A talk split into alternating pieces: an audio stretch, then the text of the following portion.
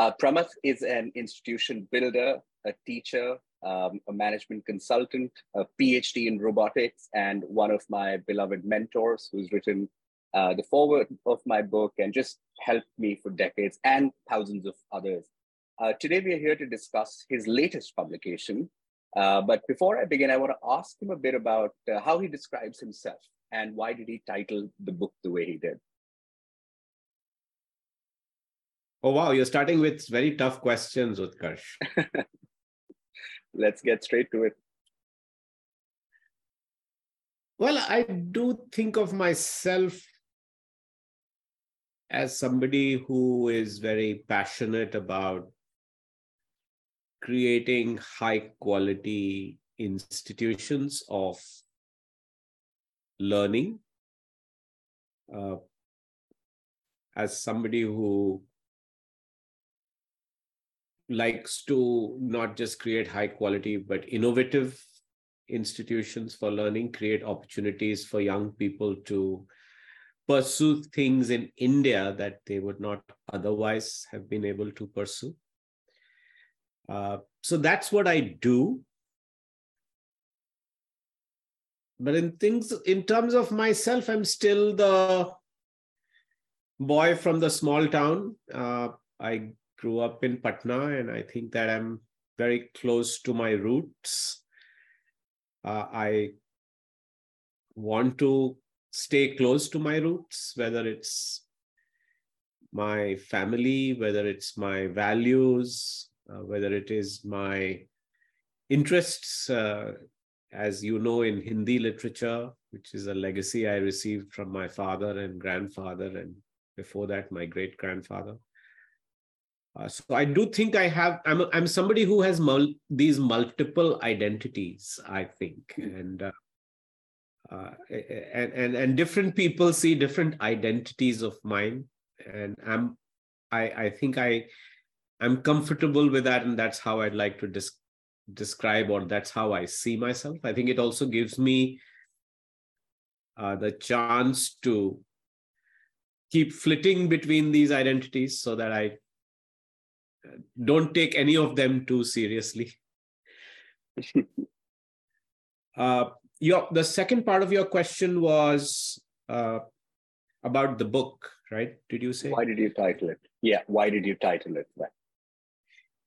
Interestingly, the the initial title of the book was "Preparing to Pivot," and uh, I wasn't totally happy with that because I felt that.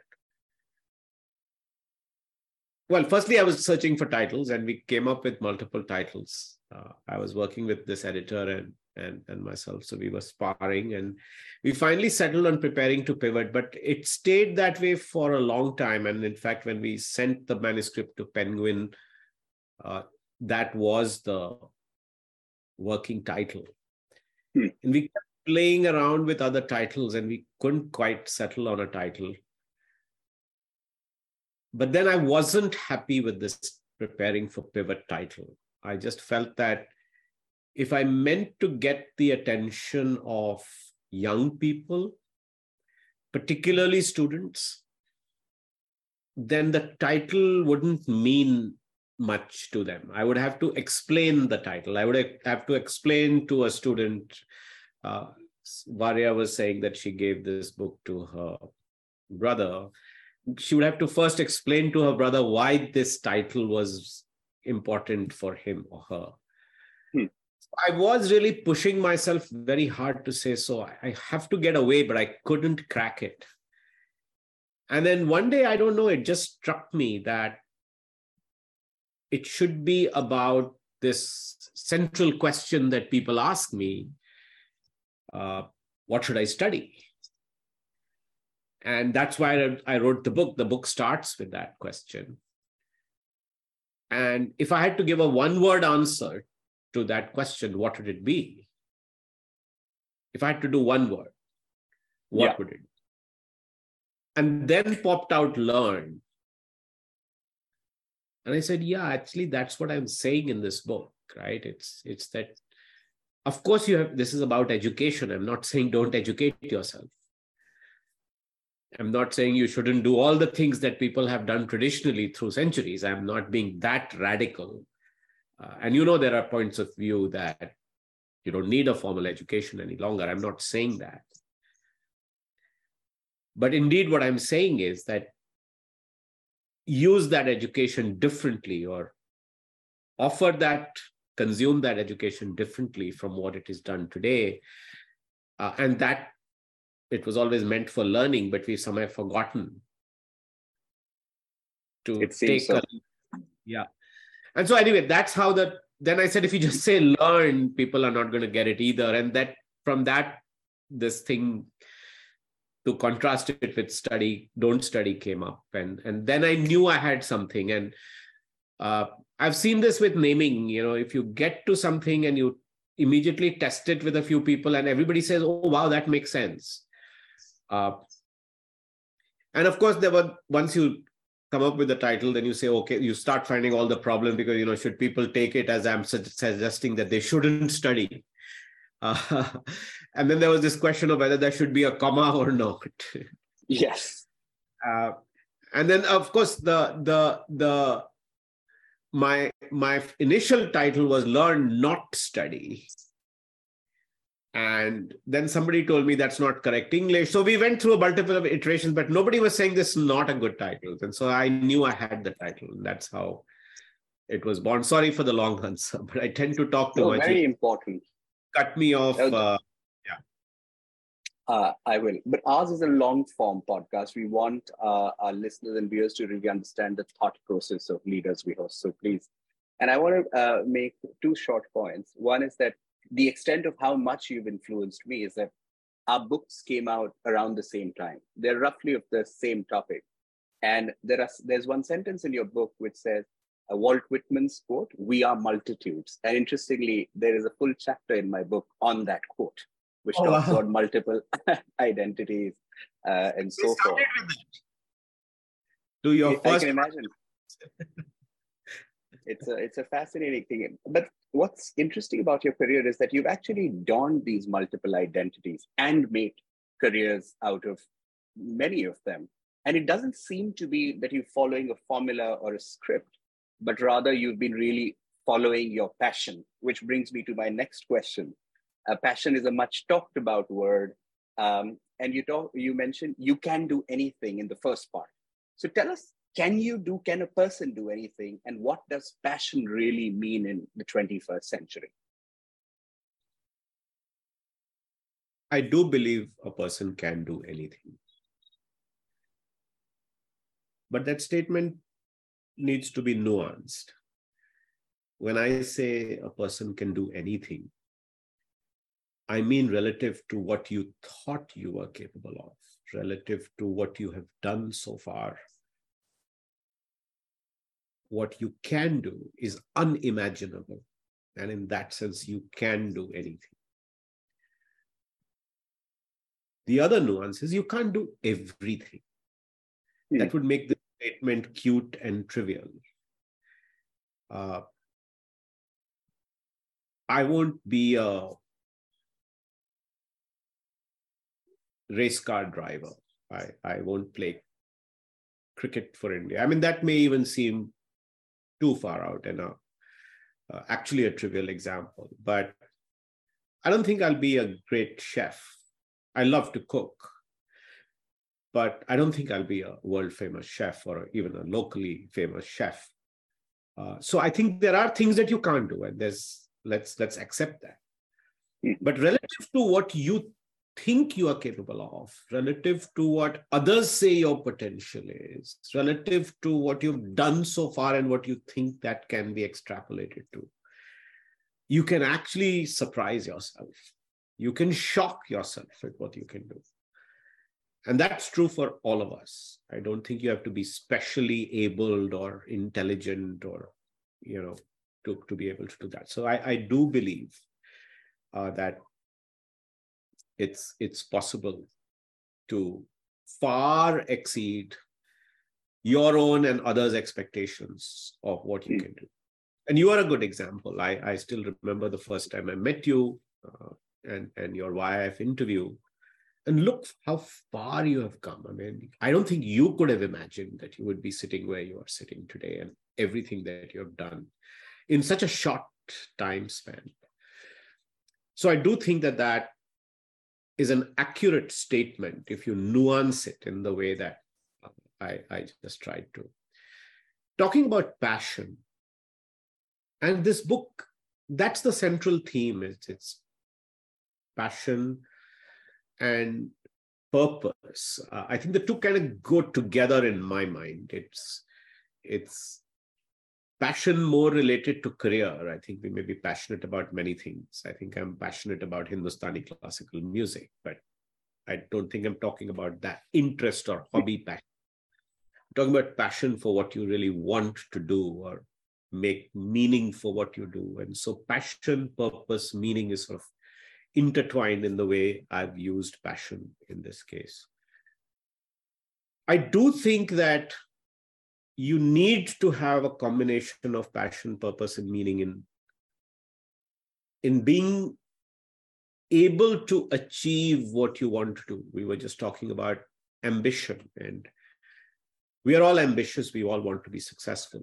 And i think you'll be most successful if you can match uh, what you're doing with your passion uh, purpose and meaning. And you know people have talked about that. This is not rocket science. Uh, uh this whole concept of ikigai and, and and several other people have written about it i think the way i would like to think about it and i think that's the perhaps the more practical approach that I have tried to share uh, in the hmm. book is that passion is not fixed.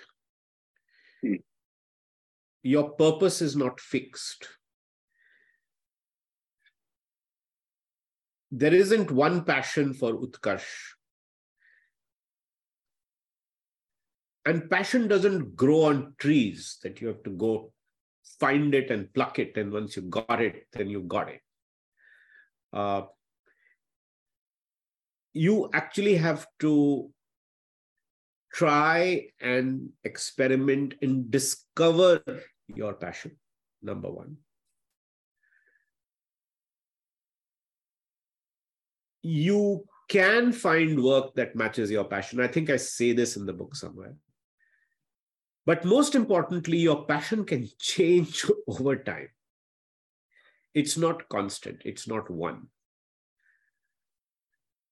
And if you approach it with that mindset, then there will be periods of time in your life which you will definitely not be doing things that you are passionate about. In fact, you'll be very disappointed with what you're doing because it's completely adverse to anything that you are. In fact, you are you abhor what you do.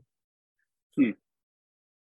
Uh, so know that you'll discover passions as you go through your life. And there isn't a single passion for you. Today, I'm passionate about higher education. Tomorrow, I may be passionate about just traveling after that i might just be passionate about i maybe i may have always had a passion for hindi literature but then i might focus on working only in that area and say that hey my passion matches my work and hmm. so i think that's how i think about this notion of passion and how it matches up with what I do, what one does. And I think that's the part that I've tried to address in the book. Yeah. And after that, the book beautifully grows into self discovery. And I think uh, that's something that a lot of millennials and Gen Zs really struggle with. How do you discover your passion or your interest or your curiosity? And since you're really passionate about India, you quote two things that Indians are well rounded and Indians change jo- jobs a lot. Why do you think that is? And what does self discovery mean in the Indian context? Do parents complicate that self discovery? I think parents and social norms uh, complicate the self discovery because because of the anxiety around outcomes around getting into a prestigious institution or getting a high paying job or just getting a job. Hmm. We all want to fast track or know well in advance what the outcome will be. You want assurance. And to, because the uncertainty creates anxiety and fear. So you want to be assured early on of what your outcome will be. And to do that, you want to actually slot somebody in and not get into all this self discovery nonsense. Because if I knew today that I should study this and get this outcome, and my son or daughter or I will be fine, you don't need self discovery. Then you are not in the mood to, because self discovery means experimentation that comes with failure. And if you fail, then how do you deal with that? Mm-hmm. So I think that is the com- hugely complicating factor. Interestingly, I'm just coming from a open house with a bunch of students and their parents who've gotten accepted into Ashoka University for the undergraduate program. And as you know, our program is a liberal arts program, and we have multiple majors. One of the key themes in that session was parents somewhat grilling me, mind you. That, yeah, yeah, we get all of this. We get everything. That's why we are here. That's why our kid has applied. That's why we've applied. But will you be teaching enough computer science? Will you be teaching enough economics? You talk about all this foundation courses and extracurriculars and electives, but will you be teaching enough sociology, even. And will this be in, enough to get my son an investing job? Will this be enough to get my son a, a, a, a computer science master's? So I could see for myself that this idea that and, and i was i kept emphasizing that listen the great thing about the ashoka education is that your children will have choice they can choose and by the way some of their choices may not work. They are saying to you right now and they think that they would really want to do biology but you know what? When they go there they might and they might not. That thought is really scary.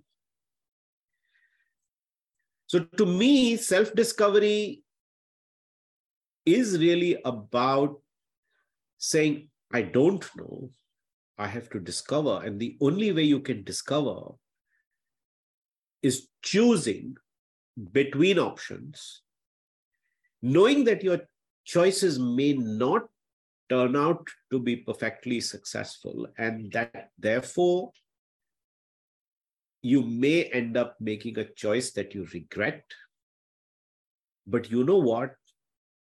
That I have the confidence that even if I made a bad choice, I'll be able to pivot. I can bring that word in, or switch, or go to something else and then something else to be able to find at least for the next phase of my career or life something that i'll be successful at and that's what self discovery is is the confidence and the courage to take risks to fail and still come out ahead to know that even the failures are actually teaching you something about what is helping you discover is, is failure is also self-discovery in fact it's probably the best the best form of self-discovery and I think that is what it means in the Indian context. But like I said, with everything I said earlier, it's very counterintuitive to my generation and indeed even younger generation to me, particularly the parents. In fact, one lady got into a lot of discussion about me because she said, listen, I'm a computer science major from the Thapar Institute. And help me understand why your computer science is better. Mm-hmm. Now,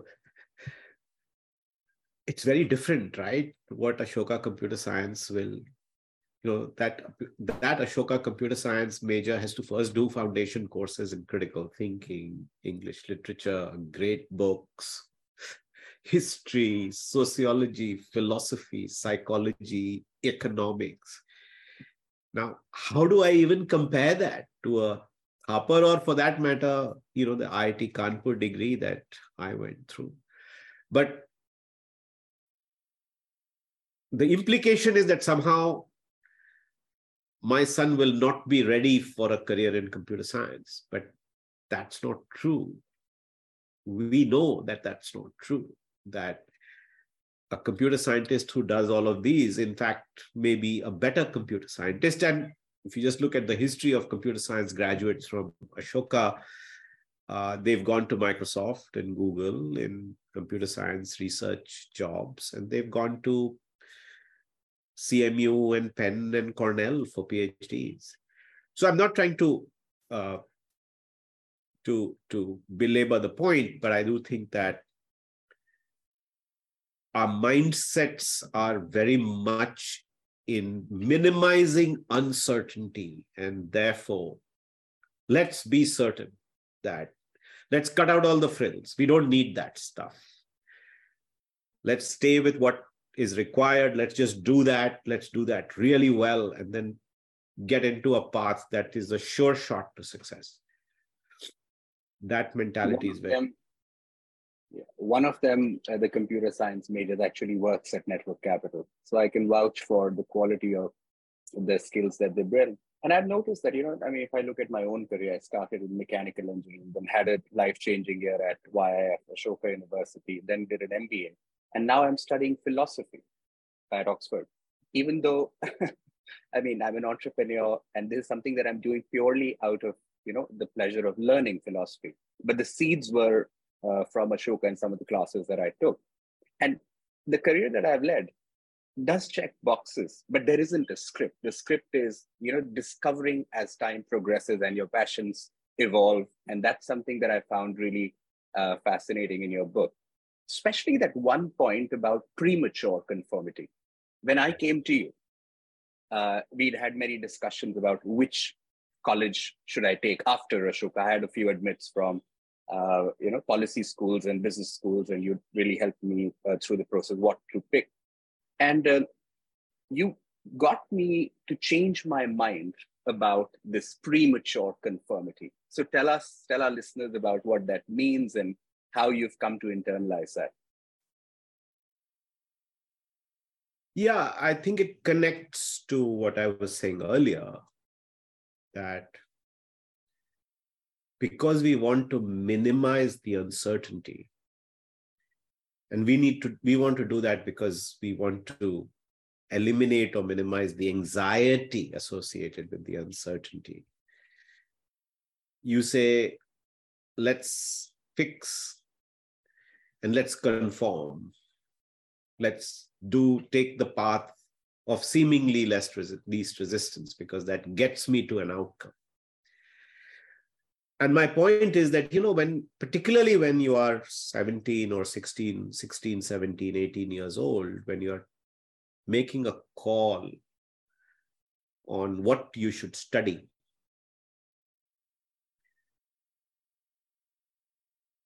you're being forced to pick and then when you pick you get stuck because most institutions do not allow you to shift during the course of your studies. It's considered bad. Yeah, it's considered bad, changing your mind. Yeah, and it's also, yeah, it's like you are wishy washy. How can you not know? look at Utkarsh. He always knew what he wanted to do. And he's doing so well. And look, he's got a great job. And, you know, when he was seven years old, he knew what he wanted to do. And there will be people like that. So you start getting compared, and there's peer pressure. And again, we've talked about this. Now, therefore, what happens is that you lose out on understanding that there is so many other things you could do. You never get exposed to it. It's tragic, actually. You take my example. I wanted to be at IIT, and why not? I wanted to be at a top institution at that time. I felt like I deserved to be at some of the mm. top institutions in the country. So, and there's nothing wrong with that. All of us aspire to do that.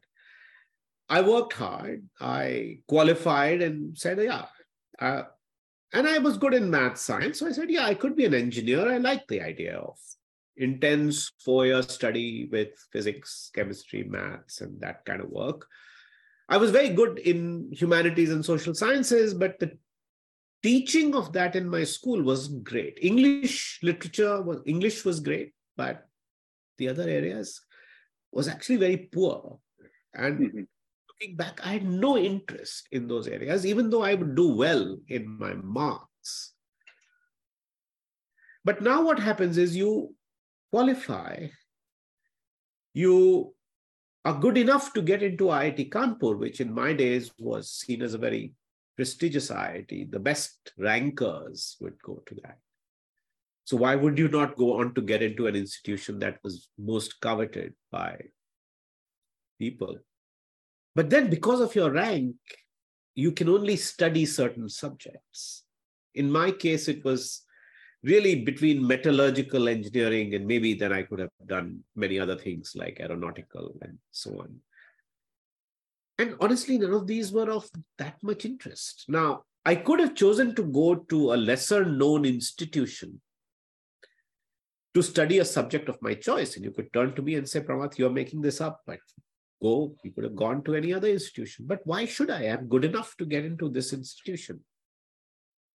I should have that choice. But I now have to conform. I'm, there's also pressure on me, Kiryat. How can you say no to IIT Kanpur? Mm-hmm. So that pressure of conformity is also there. So you end up going there, you choose metallurgical engineering, and then you realize that for four years, all I'm going to study is a subject that I have no interest in. Forget, and there is no possibility of self discovery. Yeah. And that is really tragic. Um, for, for the country and for the person. Yes. So now IIT Bombay and to some extent, and, and I believe IIT Gandhinagar are introducing the system of saying you can switch. But in my days, only a few people got to switch. And that also was, you know, to take another exam and be super, super, super bright to get to crack it.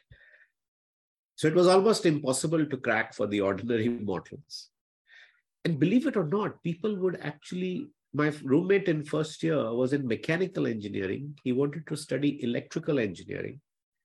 And to me, they were just adjacent disciplines. It was like, why do you bother? But in any case, he actually took the entrance exam again, got a better rank, and then re admitted himself into IIT Kanpur into the other department now imagine going through so much trouble to just shift from department X to department Y, which around the world and even at Ashoka today, you can just do it.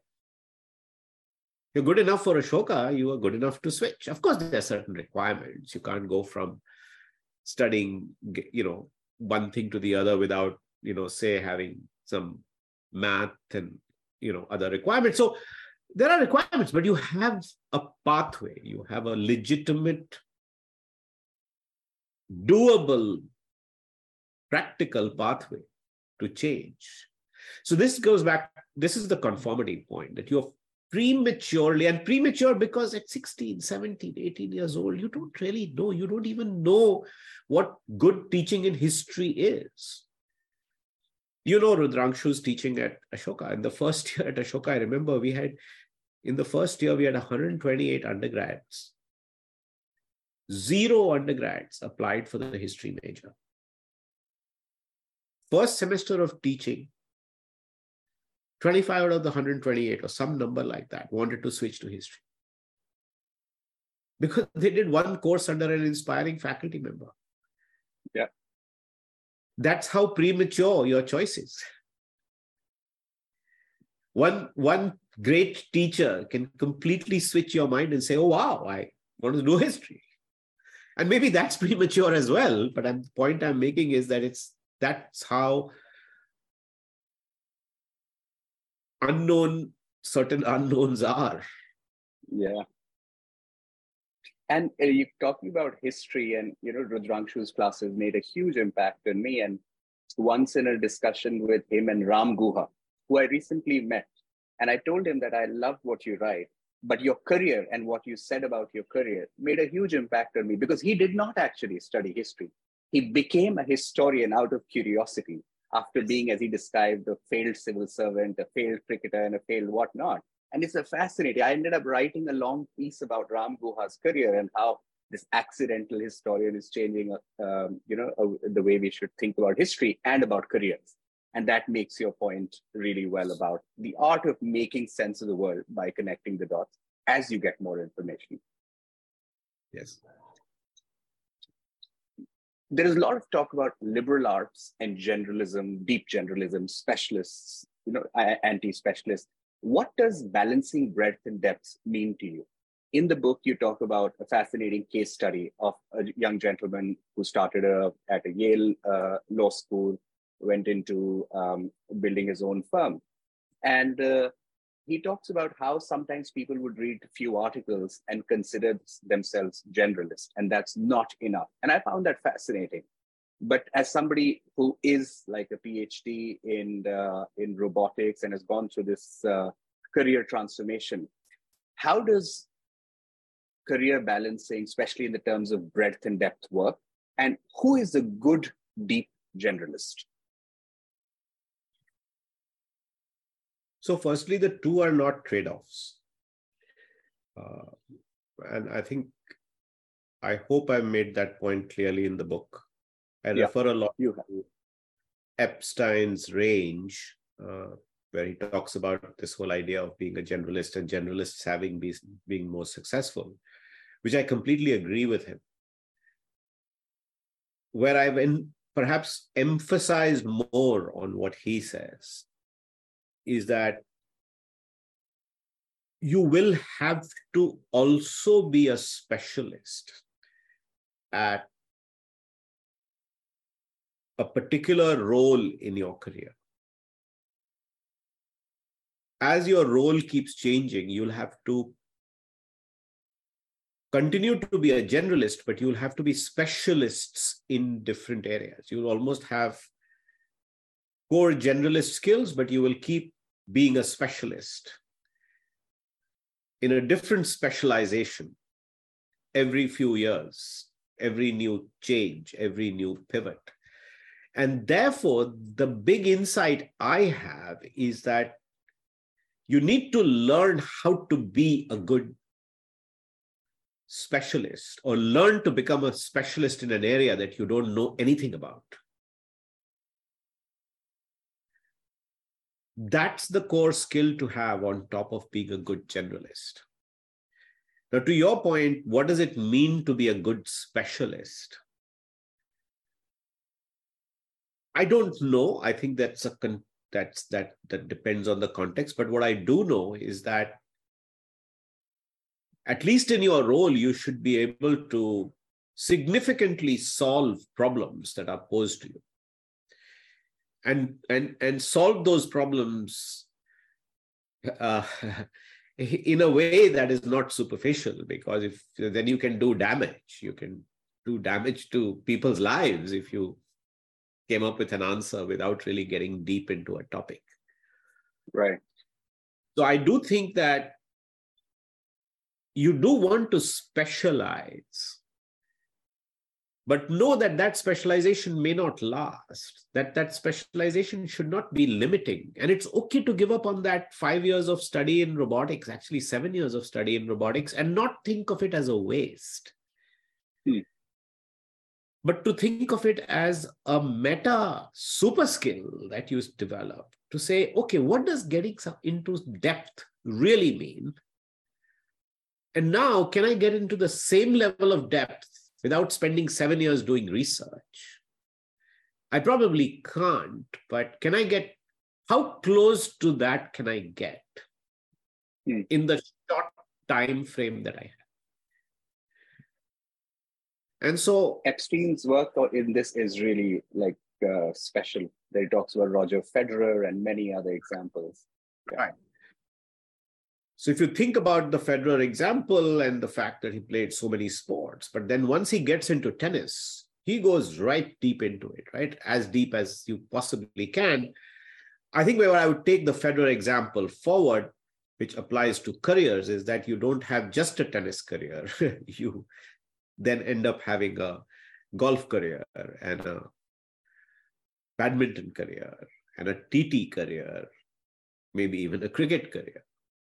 So, can you replicate that mental toughness, the physical toughness, the agility on the on the court, the speed and the uh, the the the the skill as as core to you that works in every sport which is my whole point about sort of the core skills and the foundational skills. But then be able to go into a new field into a new sport and quickly get enough into it that even if you didn't become a world ranker that you can actually start sometimes being a club level sometimes being a regional level sometimes being a rational, national level sometimes being a global level person clearly the sports analogy seems impossible, uh, uh, humanly impossible, because we don't have too many examples. But in a career setting, that's entirely possible. Look, you look at what you have done, right? Yourself, from being a mechanical engineering major to going and doing liberal arts, but then getting into management, doing a software role, but then getting much more into the social sector. Now, this whole network capital is a completely new, you're such a, you've gone so deep into it, right? Now, you know, therefore, now what it takes to get deep into this. Your work at Microsoft too, you were deep into it when you were doing some of the stuff around digital transformation in you know in, in in the villages right? You were deep into it. So now tomorrow if i ask you to do i don't know cyber security for banking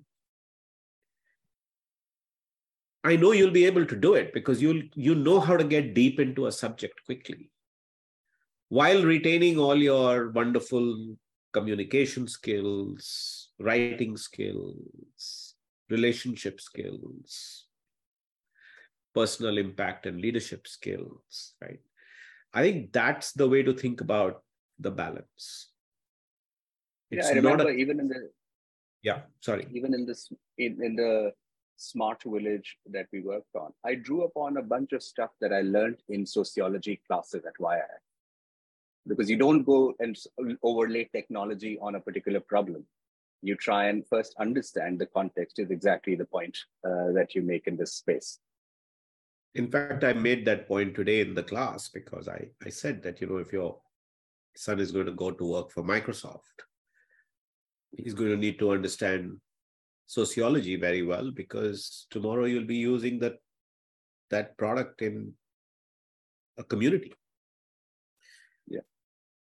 and how do customers really react do customers even want your product is a sociological issue but just being a computer science you'll, scientist you'll probably just design the product but if you really want to be a successful computer scientist and maybe become satya nadella one day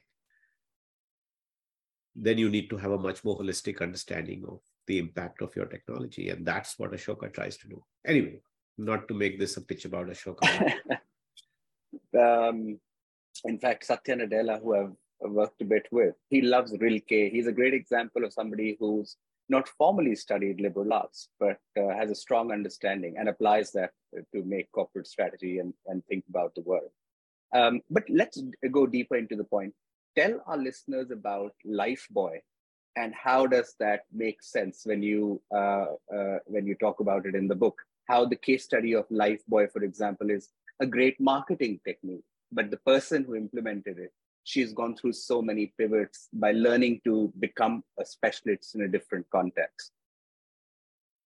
Yeah, so I think uh, you're referring to Anita McKinsey. That's right. I think what I do remember more about the interview uh, is the Prince Arthur, uh, Prince Charles, uh, the, the work she did through that. Yeah.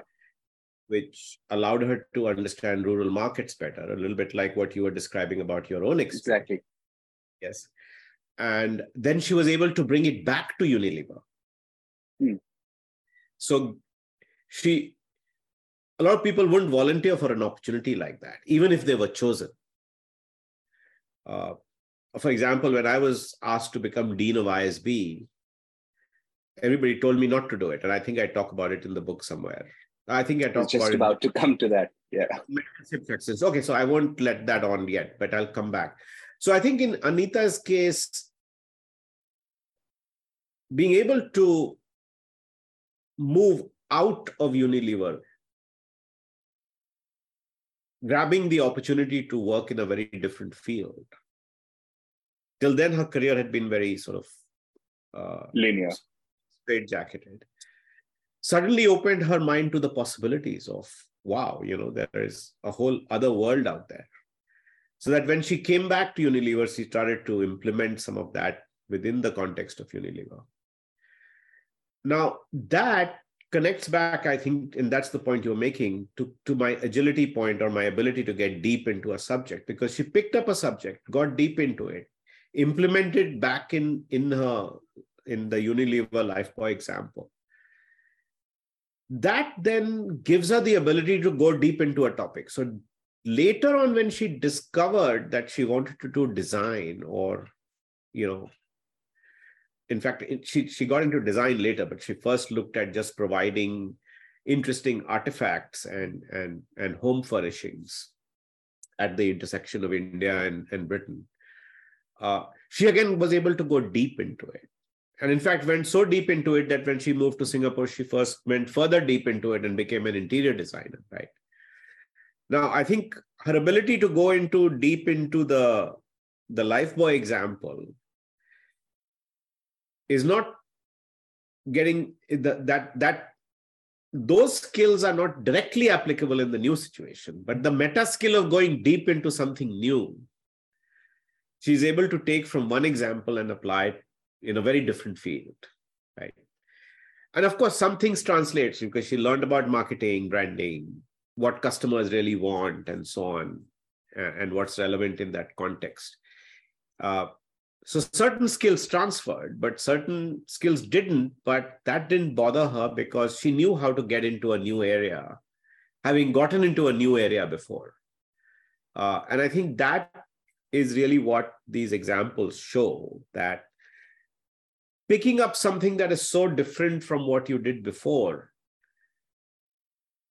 enables you to do that again and again. Which is what probably Roger Federer or, or, or in sports you can't do so easily, but you can do at work very easily. Even yeah, in sports. yeah, yeah, yeah, you're right. Michael Jordan probably being an exception, but broadly, it's uh, absolutely. Uh, you know, uh, from a, through Network Capital, my mission is to make a billion people make career transitions that really change their lives multiple times.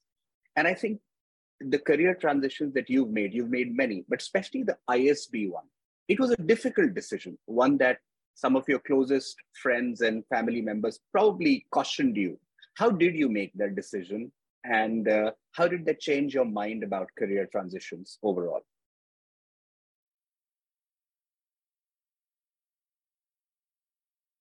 So I think uh, I have always found that when I get confused or when I don't know what decision or choice to make, I search for answers by talking to a lot of people now. There's no big insight there. All of us do that. But I'm quite systematic about collecting inputs and saying these inputs are great, but I'm actually not going to take Utkarsh's advice. I'm going to decide. But I do want Utkarsh's view because I can't, my brain can't compute right now. I am not able to think clearly. But if I can get lots of advice, then I can structure that into a more holistic piece of thinking because Utkarsh can't really think for me. He doesn't have the full context. But what he is saying helps me connect different pieces of my own thinking, others' advice into a cogent kind of thought process till such a point where there's an aha moment and it all fits and something appeals to me to me authentic to me so it sounds very philosophical, but it's actually very practical what I do in these situations. Uh, and so, in that situation, also, I, like I've mentioned, I spoke to my partners in McKinsey and they were like, sorry, you can't do this. In fact, they were harsh enough to say that I didn't have the courage to say no, and that's why I was doing it uh, or that I was being pressured or that I was actually trying to suck up. And that's why I was doing it. And that hurt when people said that, but I knew they were trying to just convince me. And then there, there was, of course, a lot of people who said it would hurt my career. And there were many other things about the logistics of it, being in Hyderabad, leaving the city. My wife was unhappy about, you know, disrupting our life doing and i was very clear that i just wanted to do it for a year that i you know i, I was always very clear that i i shouldn't be dean that uh, a proper academic of the right qualification should be the dean if you were trying to so I, at most i be the interim person so why disrupt your life for one year let somebody else do it kind of thing but equally none of this seemed to fit right? I, I felt like there was nobody saying that. I, I could sense that this was a unique opportunity, but how come nobody was saying that? How come I was the only one? And was it really a unique opportunity? I was not able to crack the code on saying why was it such a unique opportunity. I, I was so deeply immersed in the situation and I enjoyed the work so much that I couldn't articulate why it was such a unique opportunity. I was too close to the situation. So again, by talking, talking, talking to suddenly have Don Jacobs, and I don't think I mentioned it in the book, but Rajendra Pawar as well, and maybe I do mention it in the book. Don Jacobs, you do. Rajendra Pawar, I didn't find. But, but both Don and Rajiv Pawar, who was at NIIT, who's the founder of NIIT, were like, "Are you kidding me? Like, have you thought about? And they were not actually telling me to flatter me or to say, oh, you are great or you'll be you'll become great. They said, who has the opportunity to build an institution from scratch and leave a legacy?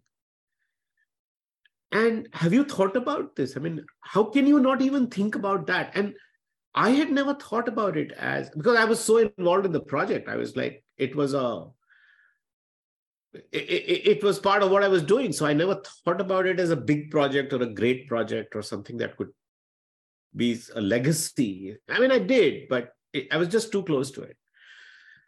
It was just the way they put it that a light bulb went off. And then suddenly I realized that other people were not thinking about it that way at all. At all. They were not just they were not evaluating that opportunity objectively everything else was colored by their biases and them wanting me to do something else not damaging my career not damaging the firm's future not damaging but what about the core opportunity that was clearly a very exciting opportunity but nobody had actually said that. And i said wow I, i'm so influenced by all of these people and i'm only hearing this. And i'm so close to the opportunity that i'm not able to see objectively how great an hmm. opportunity is that that's the key insight i was missing and then the penny dropped then then it became a question of whether i have to decide or not it didn't matter what other people think right because ultimately you have to decide for yourself and in that moment i knew that of course this is such a big opportunity and i shouldn't say no uh, and that I had to take it. And then everything else melted away. I am a little bit like this. I, I, I, uh, the same thing happened when I chose to marry my wife. I was very confused. I was not supposed to get married on that trip to India from my PhD, and I similarly agonized about it a lot. Talked to a lot of people, and of course, I my my method is to tell people, "Go away. Don't ask me what I've decided."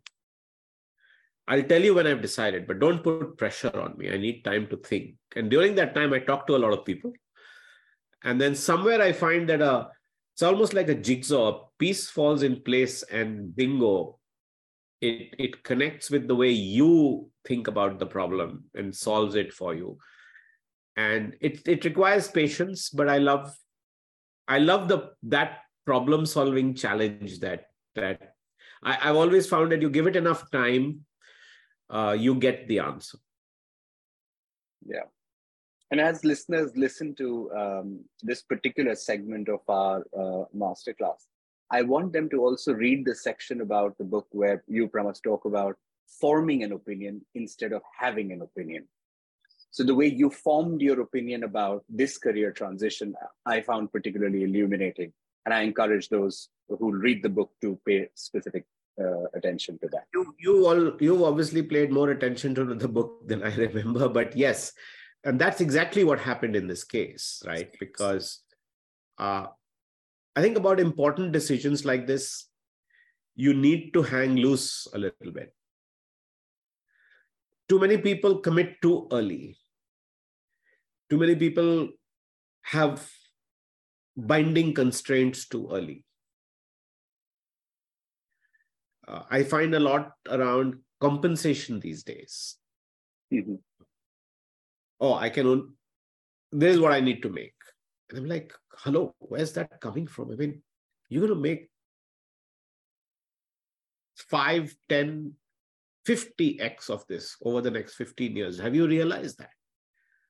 So why are you actually saying X has to be the case to make a decision today? Because of course, you need to earn a certain amount of compensation, fair compensation, and the best compensation. But why should that be a binding constraint? Because, you know, all of us are going to make multiple X's of what we are earning today. And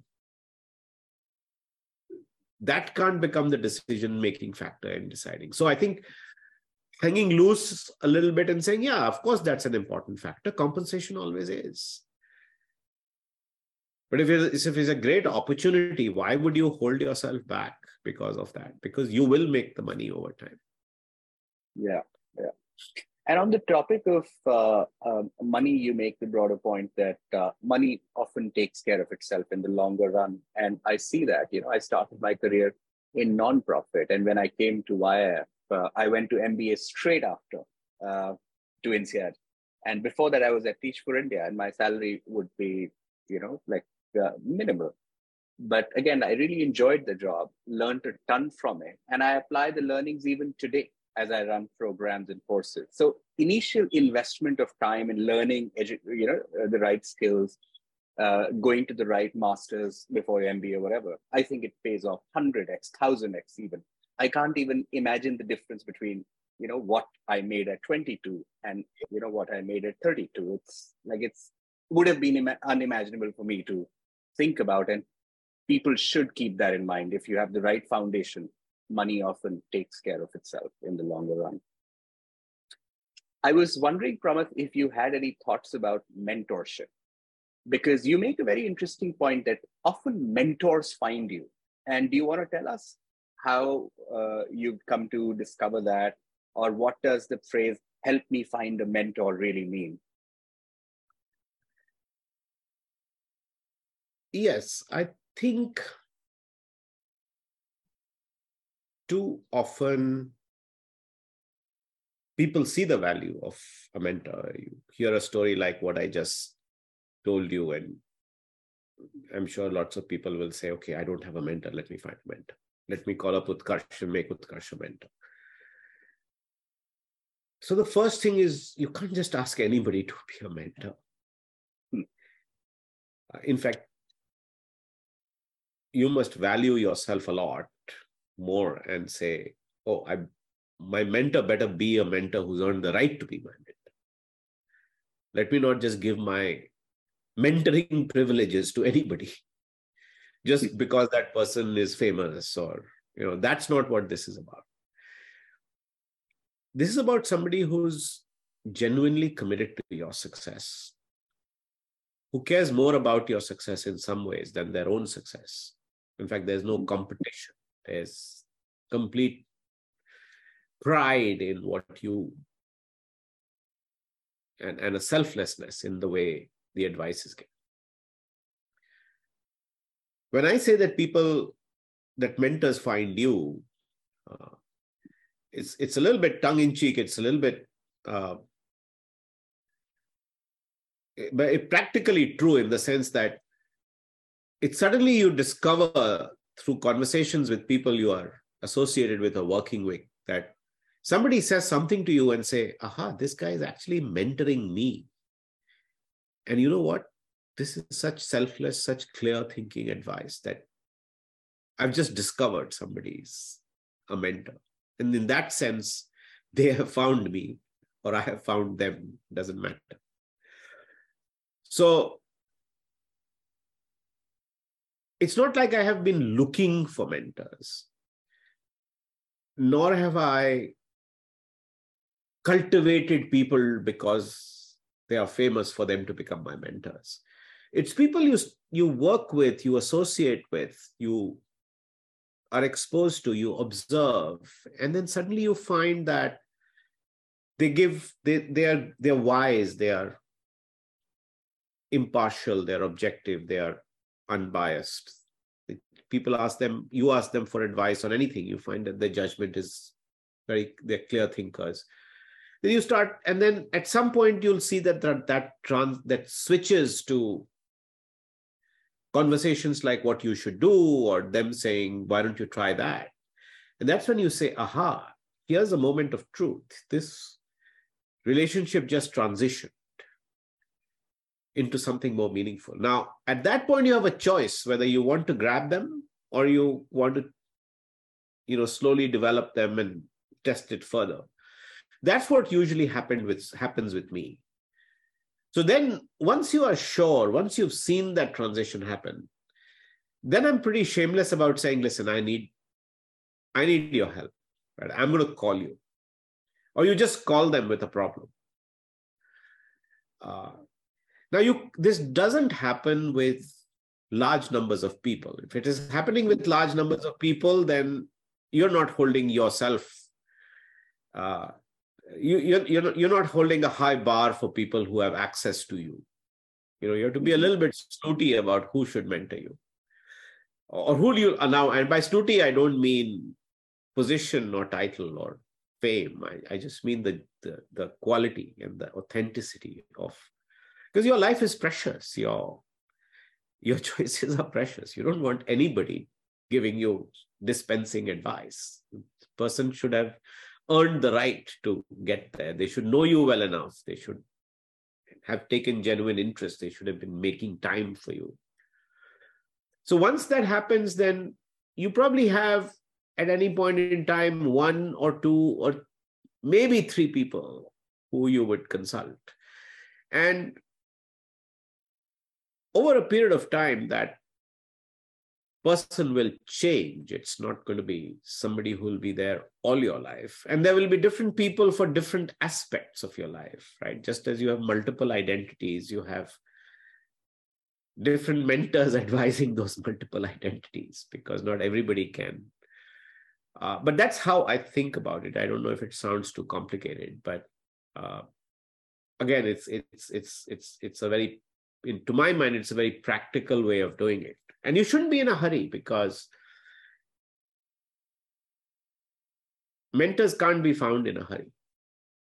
Yeah, I think that's uh, that's so true. It's it's built over time, and you know, thank you so much for sharing this framework. Um, there is so much research about the growth mindset and careers, but in your book, you of course point give us the access to resources and quote them. But tell us in your wide-ranging experiences as a as a business person, as an institution builder, what are some traits that people with growth mindset have? And how does that help them in their careers?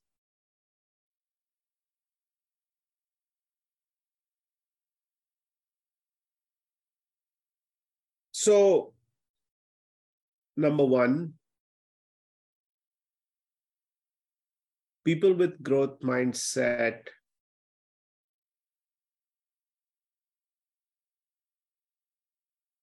know that they have to earn the right to grow.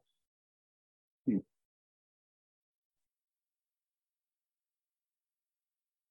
The other end of that is entitlement. Hmm. Often run into people. Who, tell us yes. more. Yeah, tell us more about entitlement. So, so you often run into people who say, you know, they declare victory and say, "I'm bored with what I do. Give me a promotion." or I, I deserve a new salary, a higher salary, or I need a different job. I, have I've reached the plateau of my capabilities. So their growth mindset is very much about I need to grow, and growth is about rank, positioning, uh, compensation, size of job, and all of that. And that's what I'm calling being entitled. And honestly, for me, it's very putting off. Not that people shouldn't ask, I mean, they should ask, but I'm coming to when they should ask. I think the other end of that is to say, listen, have I really earned the right to hmm. ask? And it literally starts by saying, Pramath, I was thinking that I would like to do something else. What do you think? Am I ready? Right. I think we should at least, people with a growth mindset, at least start there. They want to make sure that they've actually truly plateaued out or have truly proven that they are deserving of being given new opportunities or and i think that's a very important point to understand that don't just demand stuff without having made sure that you've delivered or that you have the track record and that you have earned the right. I can tell very quickly as a manager when somebody has earned the right and I'm saying, yeah, let's talk about what more you should do. Versus people who are like, hello, you know, you, you have so much more to do before you can think about doing something else. Let's first have that conversation. But people have already decided that no, no, I'm much better than everybody else. I'm delivered more than I was asked to. I need that promotion i need you need to create an opportunity for me and in today's day and age it's even more so because they're getting calls from headhunters or friends or saying you know we can give you more money and you can get a better job and all of that so i think that's the first piece about the growth mindset that i love it when people have the earn the right to grow conversation with me because hmm. that shows that they get it. I think the second thing about the growth mindset is that unless there's some clear reasons, people with a growth mindset rarely say no.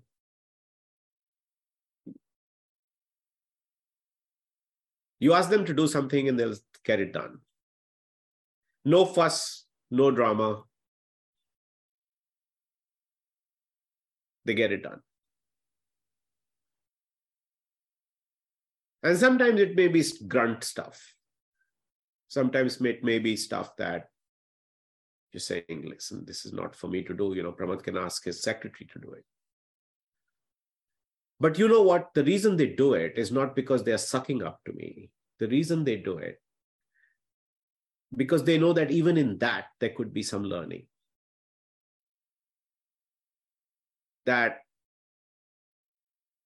there would be something that they would gain, that there's something to be gained from anything, even from a seemingly mundane task. If you really think this is something that you can do in your sleep, well, show me if you can do it 10 times better than you did it last time.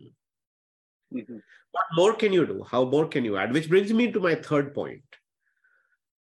People in growth mindset are always raising the bar.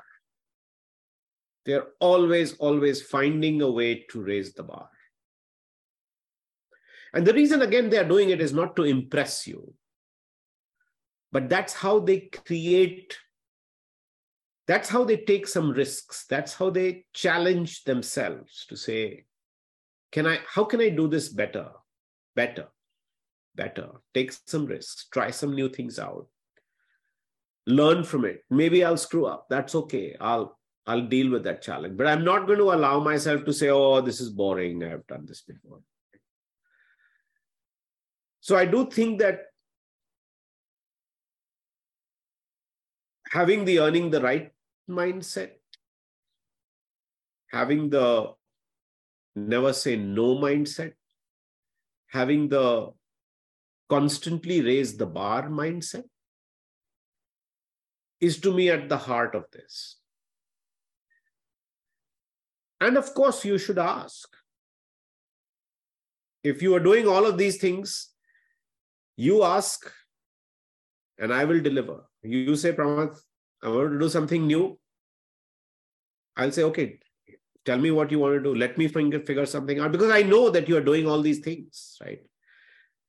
Then that goes back to the point about mentors find you because I'm, in fact, you sometimes you don't even have to ask and that's why I, I didn't tell the story of my whole move to India. It happened because in a conversation in a ride to a client, my boss's boss's boss and I happened to be in the car together and he was grilling me about what I wanted to do with my life. And I said, you know what, I'd really love to spend some time in India, working there sometime. And boom, when the first opportunity came, I was on a plane to India, and I didn't know why till I found out that in a staffing meeting he mentioned it to the staffing person that if there's an opportunity to go to India, we should send Pramath. Like he found me, but he found me because he knew that I would never ask that I would. I had let it be known, but I was not demanding. I was saying, listen, whenever you think I'm ready, whenever you are ready, I'm ready to do it. I'd love to do it. Often people don't do that. They think they are ready and they don't care whether I am ready or not. They are only caring about themselves. They are only caring about claiming that they are that that they've done something, but with no consideration for whether they deserve it or whether the organization can support it. I don't know if you remember, but uh, once you gave me a very important uh, uh, just life lesson on negotiation about a conversation one of your co-founders had with you about her salary negotiation. I learned a lot about negotiation through that, and that particular person had earned her right. Uh, at least that's the point that you uh, that I got from that story. And now that you say it, it makes perfect sense. And when you have that particular growth mindset, you're able to have the right conversations, go in with the right confidence, and actually accelerate your career and you make that point really effectively in the last segment of your book yes yes i wanted to leave everybody with that yeah Pramath, is there anything else that I should have asked you that I didn't, or any parting thoughts that you have for uh, our listeners?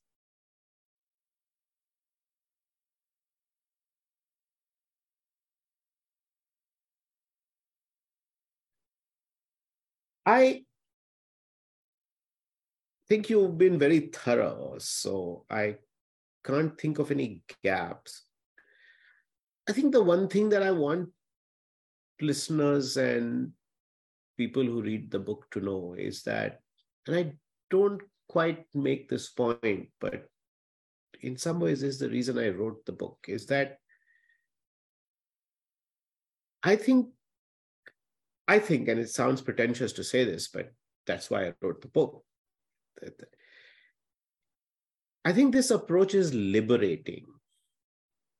Mm-hmm. And so a lot, there may be a lot to absorb, but this is the these are stories of everyday, ordinary people. Uh, yes, they may have had extraordinary careers, but they are these are people I know, uh, and, and and including myself. I mean, I I don't. I think these are these are all possible to implement for anyone in in their lives. And the reason it's worth absorbing even some or practicing some of this is because it's hugely liberating. Otherwise, we are under so much pressure and tension and anxiety about what will happen. What if this doesn't happen? That is almost paralyzing. I think it I didn't talk about this framework we use in Harappa a lot of times, which is performance is equal to potential minus interferences, uh, which is this sports analogy, came from a sports analogy.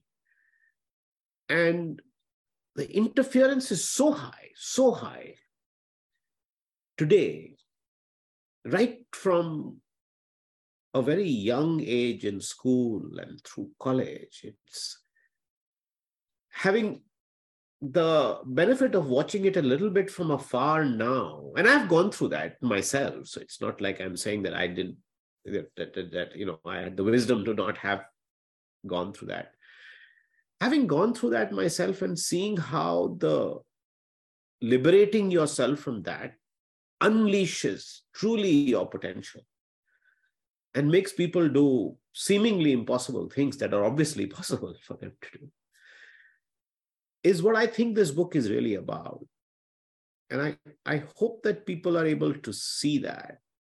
I, I hope that people are able to even, even if they practice a little bit of what I preach, I think the impact will be disproportionate, which will convince them that it actually does work, despite all the misgivings and all the pressures and and and and, and societal family peer uh, considerations that come to play. So i'm not trying to shamelessly promote my book. I, I'm, I'm only making a point that even if you don't read the whole book and, and, and i think even if you just read one chapter or even if you listen to this podcast and not read the book. You can take even one or two ideas from here and try to implement them, I think it'll be hugely liberating, hugely liberating. Cheers to liberal arts and liberation, clearly. it was the liberating arts, right? Liberating arts, absolutely. I promise um, you've had a monumental impact on my life and my career. Um, and you've had the same at scale for thousands of people. I mean, I can trace such uh, interesting stories now that I hear uh, from people who work at Network Capital and otherwise. Um, I don't know how you do this, but this book is a perfect summary of all the mental models. So I really encourage our listeners to read the book, check out some of the frameworks at Harappa, which uh, Pramath co-founded uh, with uh, Shreyasi, and uh, for the impact of Ashoka, if you think that uh, the book is a compendium of interesting case studies, it all began, uh, started at Ashoka. And um, I'm a small example as well, huge beneficiary of the education. And I hope more Indians uh, give liberal arts a shot. It's really worth it. Thank, Thank you, you No, thank you. You're being too kind. I think uh, a lot of what you've achieved is uh, something that you would have done, and you is is a lot of your own set of drive, tenacity, hard work, talents.